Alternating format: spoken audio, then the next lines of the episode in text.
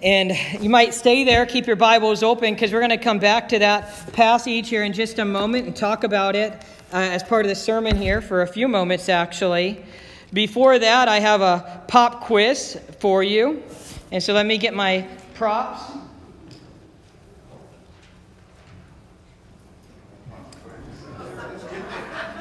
I want you to tell me, let's take a vote.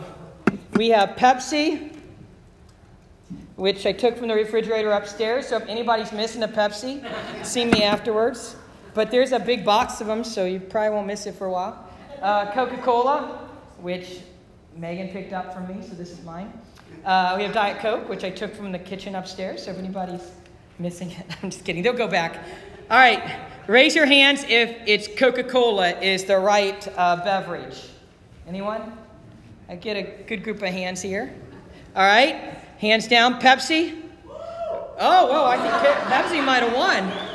I'm quite surprised, or at least they're the loudest. Diet Coke.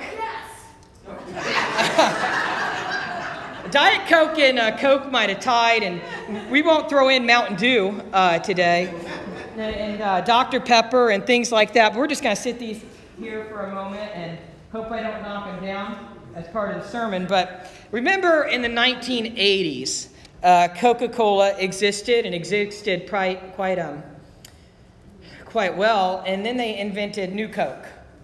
Anybody remember New Coke? Like, it, it was supposedly, I, I was a child, so I don't remember it, but it was supposedly quite a disaster. Like, everybody rejected New Coke. And after that, supposedly Coca Cola's recipe is locked in a safe somewhere, and nobody's going to get their recipe, supposedly. And so I think one of Coca Cola's advertisements is something like it's the real thing, right? You know, it's the real thing. And I want to make the case to you that Jesus Christ is the real thing. There's only one way to heaven, it's through Jesus. And Jesus is the real thing. And uh, Jesus, you know, is the only way to be made right with God is through Jesus. And, and, and furthermore, more than that, as Victoria just fabulously read, uh, Jesus holds all of creation together as well. In July 2009, Parade magazine ran an article entitled The Race for the Secret of the Universe. It focused on Fermilab, a four mile round particle accelerator that resides west of Chicago. The scientists gathered there are searching for the ever elusive Higgs boson, also known as the God particle. The article explains more. Physicists believe that this special subatomic particle allows all of the other particles in the universe to have mass and come together to form, well, basically, everything that is around us according to one Fermilab theorist. Without the so called God particles, atoms would have no integrity. So there would be no chemical bonding, no stable structures, no liquids or solids, and of course, no physicists and no reporters. Some of that might be okay. While it's certainly possible that, the, that, that God built such a tiny particle into the deepest part of his creation, it isn't the God particle. The God particle that holds all things together, actually, the God person is Jesus Christ. Consider what Paul writes in Ephesians 1:10. Ephesians 1:10. Christ brings unity to all things in heaven and on earth. Who brings unity? Christ brings unity. Consider Colossians 1:16. It's already been read. It'll be read uh, one more time today. Colossians 1:16. For in Christ all things were created. Things in heaven and on earth, visible and invisible, whether thrones or powers or authorities, all things have been created through him and for him. Today I want to talk about Christ. I want to talk about soteriology. Everybody say it. Say soteriology. Soteriology is a study of salvation. I have been, I have been convicted to pray a number of Bible passages. And the number keeps growing. It's, and this is a sermon series titled Praying Scriptures. These are scriptures which we can pray, or ideas, or ideas, themes from Scripture which we can pray back to God. You know, I've been convicted to pray that my children and descendants recognize proper theology, which is a study of God, and soteriology, which is a study of salvation. This means that we must understand that we are saved by grace through faith. That's Ephesians 2 8 through 10. We're not saved by works, we're not saved by angels, which maybe we would think by some of the decorations, you know, out there in Gatlinburg or wherever. Uh, we're saved by grace through faith in Jesus. Jesus is the only way to be made right to God. Jesus holds all of creation together. And that's kind of Christology, which is the study of Christ and who he is as well. My theme today is pray that we and our children value proper theology and soteriology. Theology matters, and Christology matters. You know, we must know God and we must study God, but we must also know that we are not saved by simply intellectual knowledge about God. We are not saved by merely intellectual knowledge about Jesus. We are saved by trusting in Jesus as Lord and Savior. There could be people out there, back up, there are people out there who have very little intellectual knowledge about Jesus and Christology and soteriology and ecclesiology and eschatology and all the other ologies. But they know and they trust and they have faith in Jesus as their Lord and Savior and they are saved. There are others who can have all the intellectual knowledge in the world, but they're not trusting in Jesus as their Redeemer. Jesus is the only way to be made right with God. You know, I preached a sermon series on the study of God, on theology, so we're not going to get into that today. Um, but in this passage, in Colossians 1 15 to 20, Paul is combating erroneous theology. He's combating wrong theology. The whole letter to Colossae, to that church, is combating erroneous theology. So is Hebrews. Actually, lump in a lot of our New Testament. A lot of the, the, the devil tried to weave his way in and make people worship angels and think they could be saved by angels. And God had to use the Apostle Paul to write Scripture. He inspired him to write Scripture and say, No, Jesus holds all of creation together. Salvation is only by Jesus. I like what A.W. Tozer writes about Jesus. He says, Now the Bible has a great deal to say about the manner in which sinful man may come into the fellowship and the presence of God.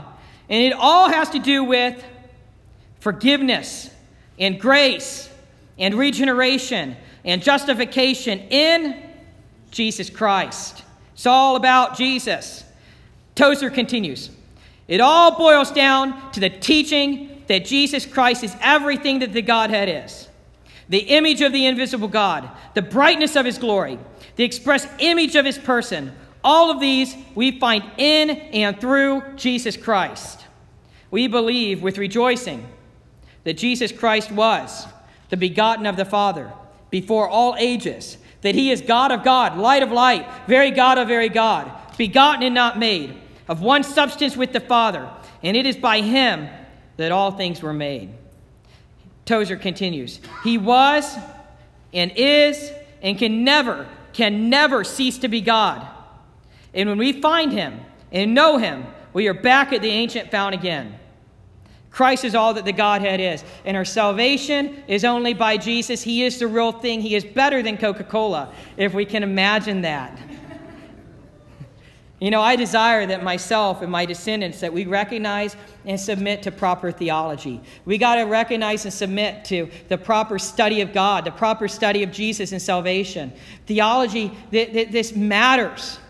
You know, I, I'm a fan of Bible translations that we understand, okay?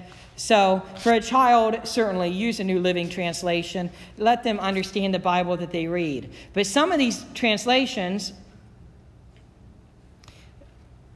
have to make judgments and they take out certain theological terms.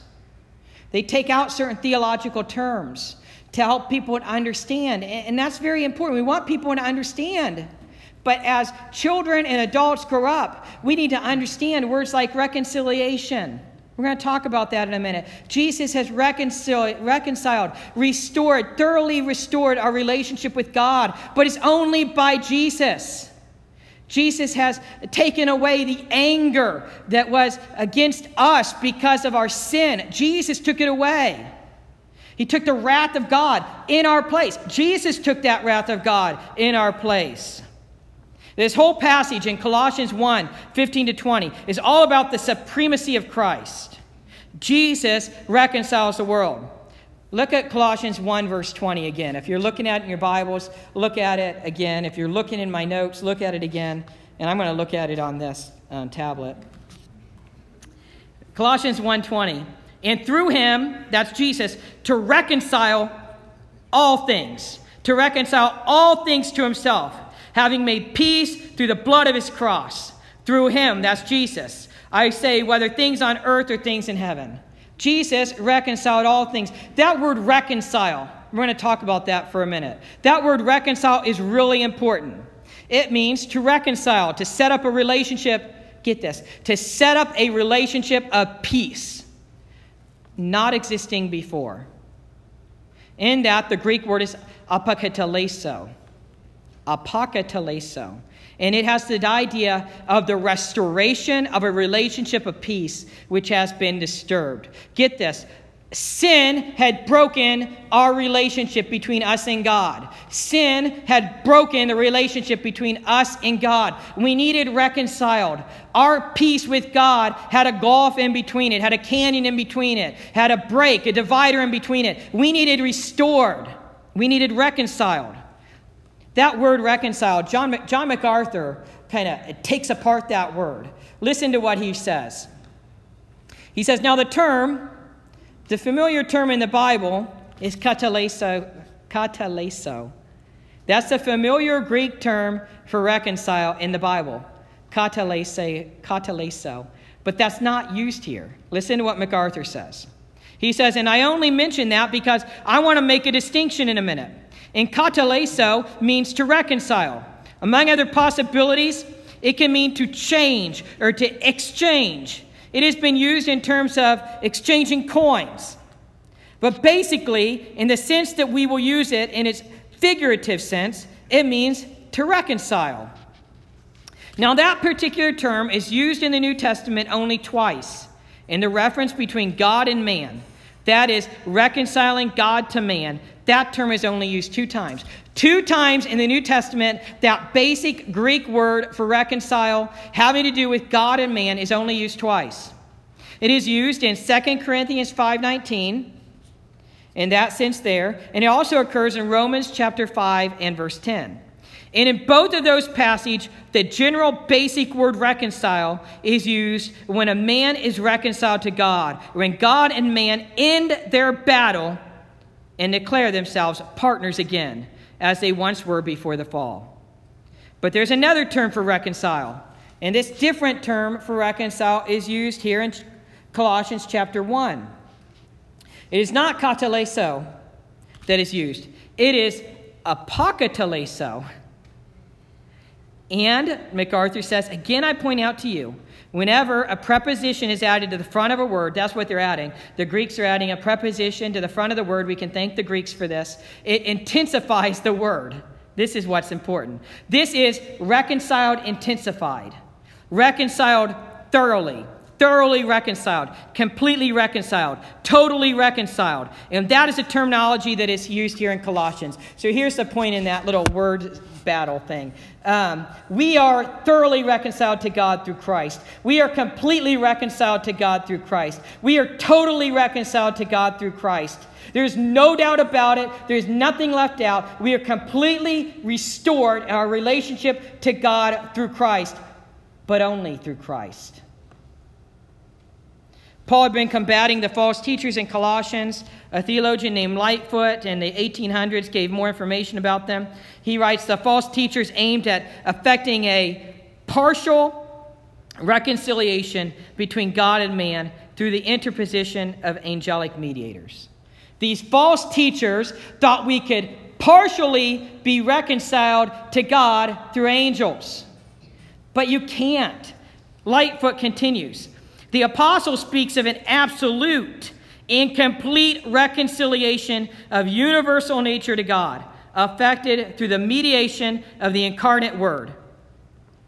Their mediators were ineffective. Angels were ineffective because they were neither human nor divine. The true mediator, the true one to bring reconciliation, must be both human and divine. It was necessary that in Jesus all the plenitude of the Godhead should dwell. It was necessary also they should be born into the world and should suffer as a man. These are great applications about correct theology.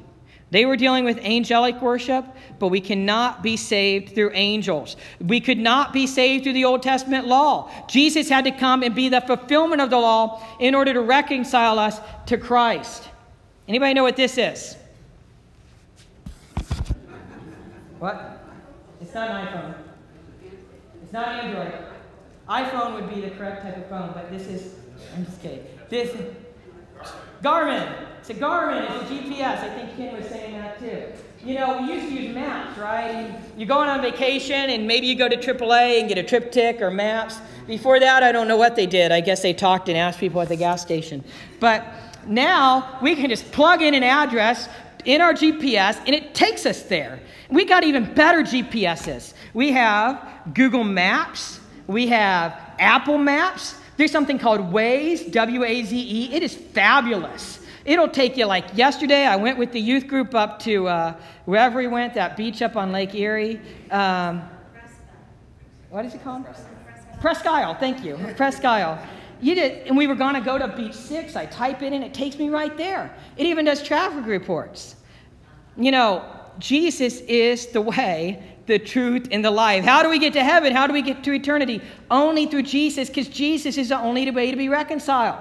And sometimes we end up thinking angels can get us there, or thinking good works can get us there, or thinking the law can get us there. And that's like trying to go to Pittsburgh and going on uh, Interstate 76 West.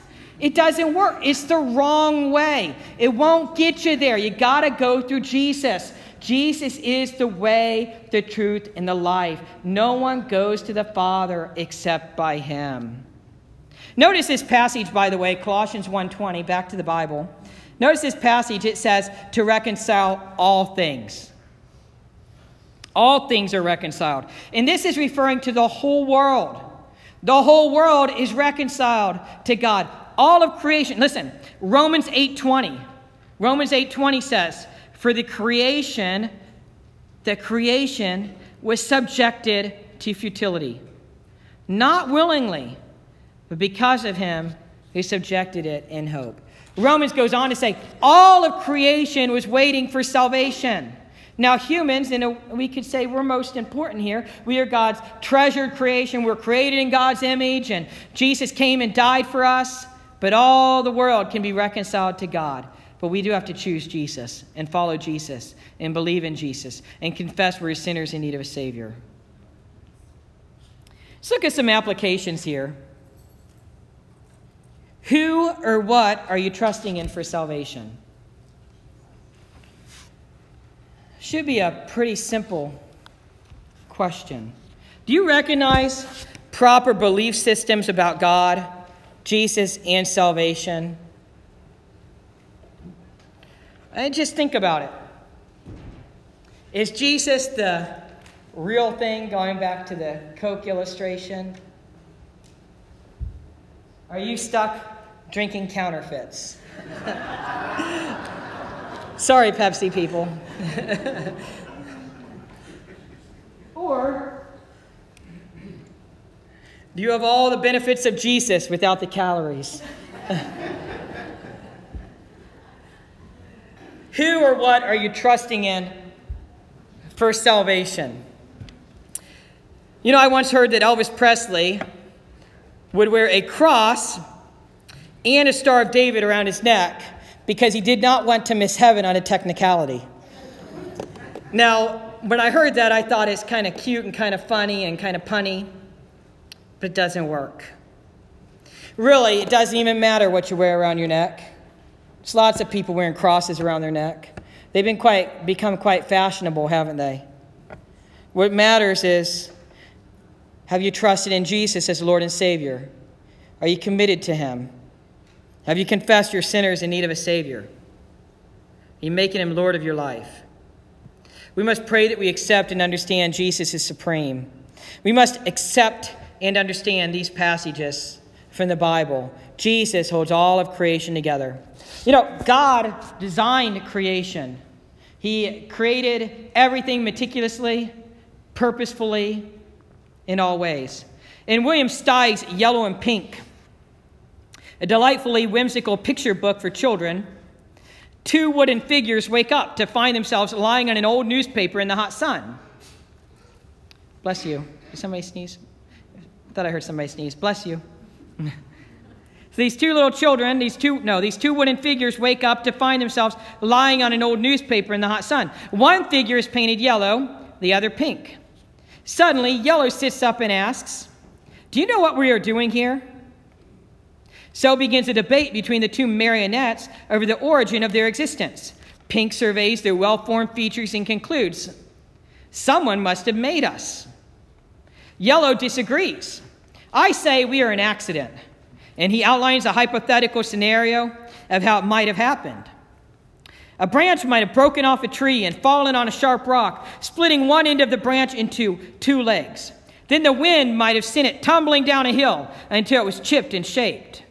Perhaps a flash of lightning, perhaps a flash of lightning struck in such a way as to splinter the wood into arms and fingers. Eyes might have been formed by woodpeckers boring in the wood. With enough time, a thousand, a million, maybe two and a half million years, lots of unusual things could happen, says Yellow. Why not us? The two figures argue back and forth. In the end, the discussion is cut off by the appearance of a man coming out of a nearby house. He strolls over to the marionettes, picks them up, and checks their paint. Nice and dry, he comments, and tucking them under his arm, he heads back toward the house.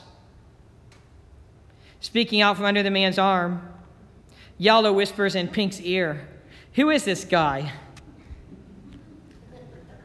We can get lots of ideas, you know, as we think, rather than look into the Bible for our answers. But God created us, He created us with intent. God created us with detail. God created us with precision. God is the only one who thoroughly and completely reconciled us through Jesus Christ. So let me ask you have you trusted in Jesus as your Lord and Savior? Have you committed to Him? Have you believed in Him? It's not just intellectual head knowledge, it's truly trusting in Him as Lord and as Savior. You know, in the Bible times, they dealt with angel worship, they dealt with thinking they could get saved by good works just like we do today. Doesn't work. You need a Savior. We all need a Savior. The Bible teaches that God created us to be in a relationship with Him. Genesis 1 through 2. But our sins separate us from God. We see that in Genesis 3. Sins, uh, sins cannot be removed by good deeds. We see that in Genesis 4 through Malachi 4. You know, Hebrews 6:10 tells us that God does remember our good works, but they don't save us. There's an interesting illustration about that. If you bake a cake and you burn it, the cake is burnt. You can put icing on the cake.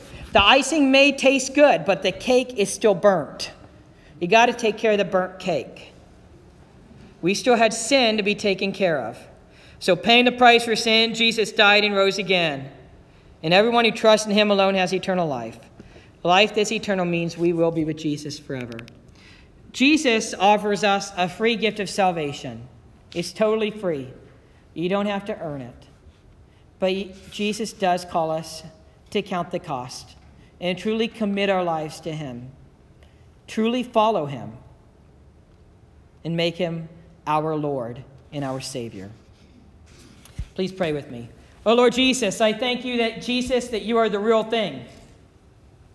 I thank you that you came. There, there was no other way for salvation.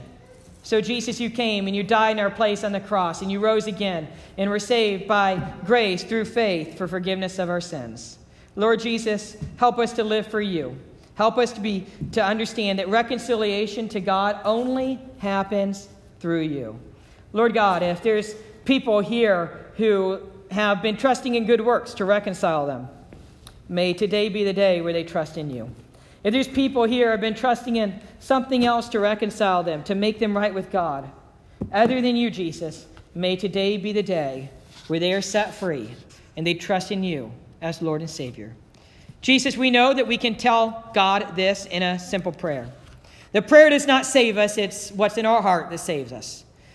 But if there's anyone here who wants to make a declaration of their faith in you today for the first time, may we share that with you, Lord, in a simple prayer like this Lord Jesus, I recognize that I've sinned and missed your perfect standard. I recognize that I cannot be saved through good works. I confess that I'm a sinner in need of a Savior. Jesus, I recognize that you died on the cross for my sins and rose again. I am believing in you. I am committing my life to you. Lord Jesus, help us all to follow you. And if anyone here said that prayer, please guide them as they grow in their relationship with you. It's in Jesus' name I pray. Amen.